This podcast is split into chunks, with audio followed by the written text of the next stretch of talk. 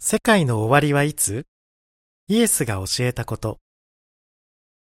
前の記事で考えたように、聖書で言う世界の終わりとは、地球や人類の終わりのことではなく、悪い人たちと現在の社会や制度の終わりのことです。聖書には、その終わりがいつなのか書かれているでしょうか？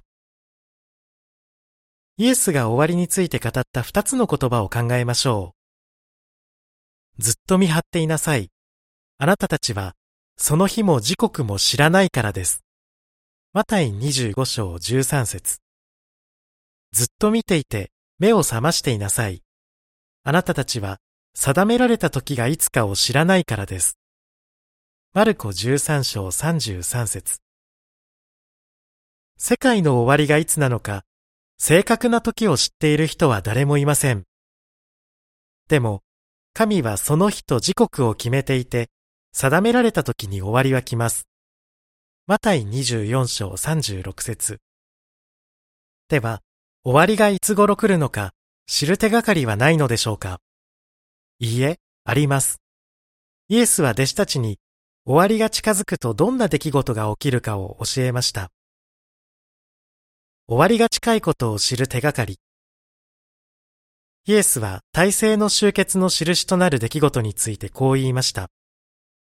国民は国民に、王国は王国に敵対して立ち上がり、あちらこちらで食料不足や地震があります。マタイ24章3、7節イエスは流行病があるとも言いました。ルカ21章11節こうした出来事は今起きているでしょうか？世界各地で大規模な戦争、食料不足、地震、様々な病気が発生しています。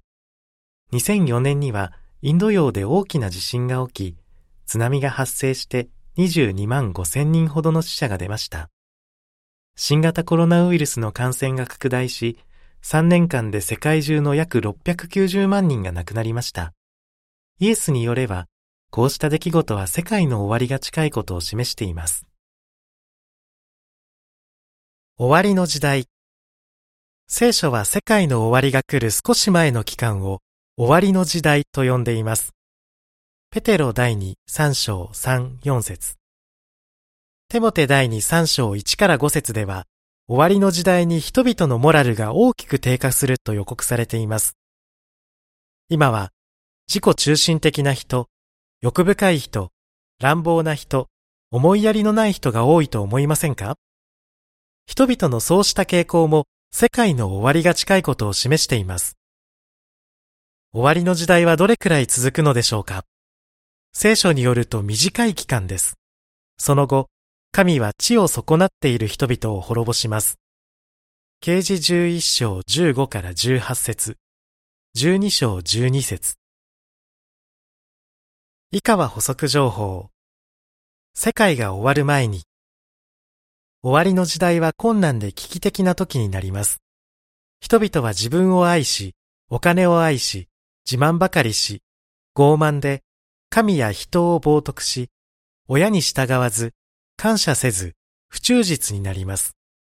自然な愛情を持たず、全く人に同意しようとせず、中傷し、自制心がなく、乱暴で、良いことを愛しません。人を裏切り、強情で、思い上がり、神ではなく快楽を愛し、信心深く見えても実際には神を敬っていません。テモテ第2、3章1から5節戦争。2007年から2017年の間に、武力紛争とテロによる死者は118%増加。病気。世界の主な死因は、心疾患、脳卒中、肺疾患、新生児疾患、下痢性疾患、癌、結核。上。